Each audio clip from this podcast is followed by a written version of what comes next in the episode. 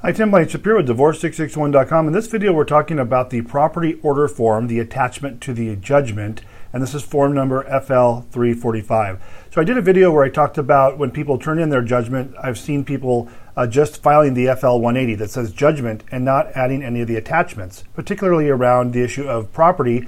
And they say, well, Tim, we did this because there's no property. And of course, I'm talking about clients who tried to do their own divorce. Uh, they didn't work with us and they ran into trouble turning in their judgment and later needed to hire us. But this is the issue we're seeing.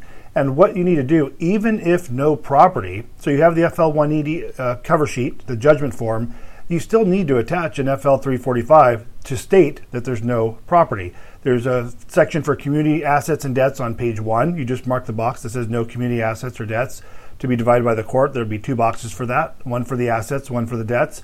And then page two has the separate property. You just go to the separate property section and you put none in both boxes for petitioner and respondent. So you still need the property order F L three forty-five if there is no property, because that is the actual order to the face sheet of the F L one eighty. The F L eighty-one eighty isn't your judgment uh, paperwork. It's not the court order. It's just the face sheet. Therefore, you need that F L three forty-five to state there's no property. Or if there is property, of course, you're going to list the property on that form. Tim Blankenship, divorce six six one dot com.